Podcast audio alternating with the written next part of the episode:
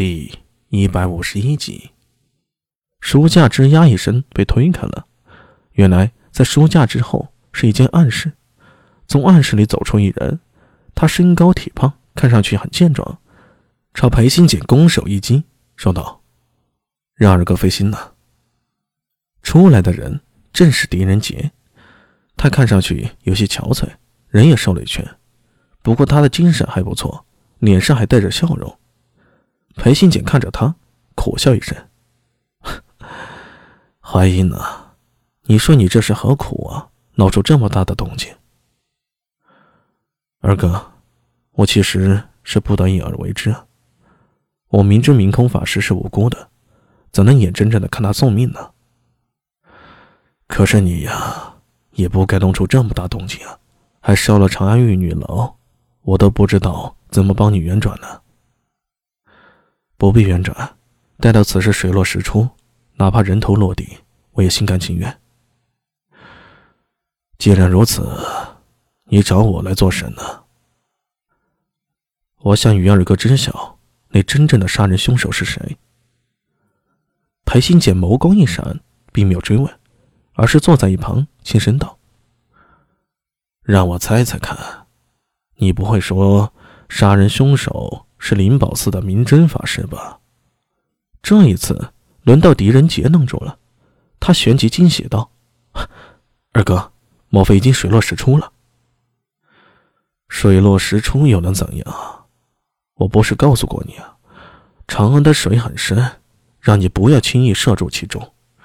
我告诉你吧，从一开始我就清楚明空是无辜的，但是宗正寺的决断。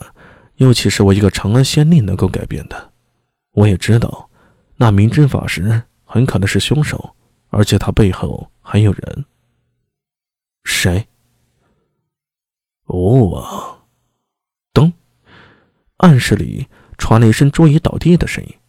裴新简目光一凝，立刻向暗室看去，同时伸手就按住了剑柄。什么人？出来！县君不必惊慌。是平尼。话音未落，一个婀娜身影从暗室里走了出来。他一身男人装束，用黑漆抹额，掩去了牛山灼灼。你是？平尼就是那个该死的明空。裴新简慢慢松开了紧握剑柄的手，看着明空：“你还敢出来？不怕本县抓你回去吗？”就算县君不抓平尼，怕平尼，也是凶多吉少。你这话是什么意思？当日怀英和阿尼救平尼脱狱，平尼就知道那些人会置我于死地。若非是小玉啊，平尼现在已经死了。既然如此，平尼怎的都要搏一次，和他们拼个你死我活。小玉是谁？你这话是什么意思？二哥，你不用担心。今天王与法师出现在你面前，就没打算逃跑。你且听我们说完，之后是要抓还是要杀，我与法师绝不反抗，任由你发落，如何？裴新简眸光闪烁，把宝剑摘了下来，放在了桌案上。其实今天王庆之派人来请我，我就猜到是你了。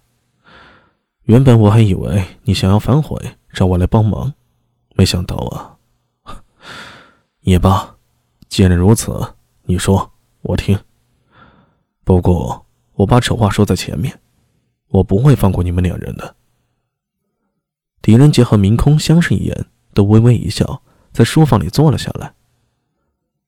二哥，阿米可好？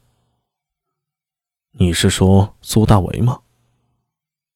正是，他好的很。前些日子大闹灵宝寺，之后又在芙蓉巷和我们斗了一回。说来惭愧，我身为长安县令啊，竟不知道自己手下，竟不知道自己手下还有如此了得的人物。你们放心吧，他没死。不过现在躲在什么地方，我也不清楚了。我之所以说明真是凶手，吴王也卷入其中。就是从他那里知晓的。本来我不太相信他的话，可现在我也糊涂了。此话怎讲？明真如今下落不明。什么？裴新简没有理睬狄仁杰，目光落在了明空身上。明空看上去啊，也十分憔悴，一副大病初愈的模样。他脸色苍白如纸，没有一点血色。不过，他给裴新简的感觉却有些古怪，总觉得在他美艳的容颜背后，似乎隐藏着一种极为阴冷的气质。这种气质让裴新简很不舒服，甚至在内心里有一些反感。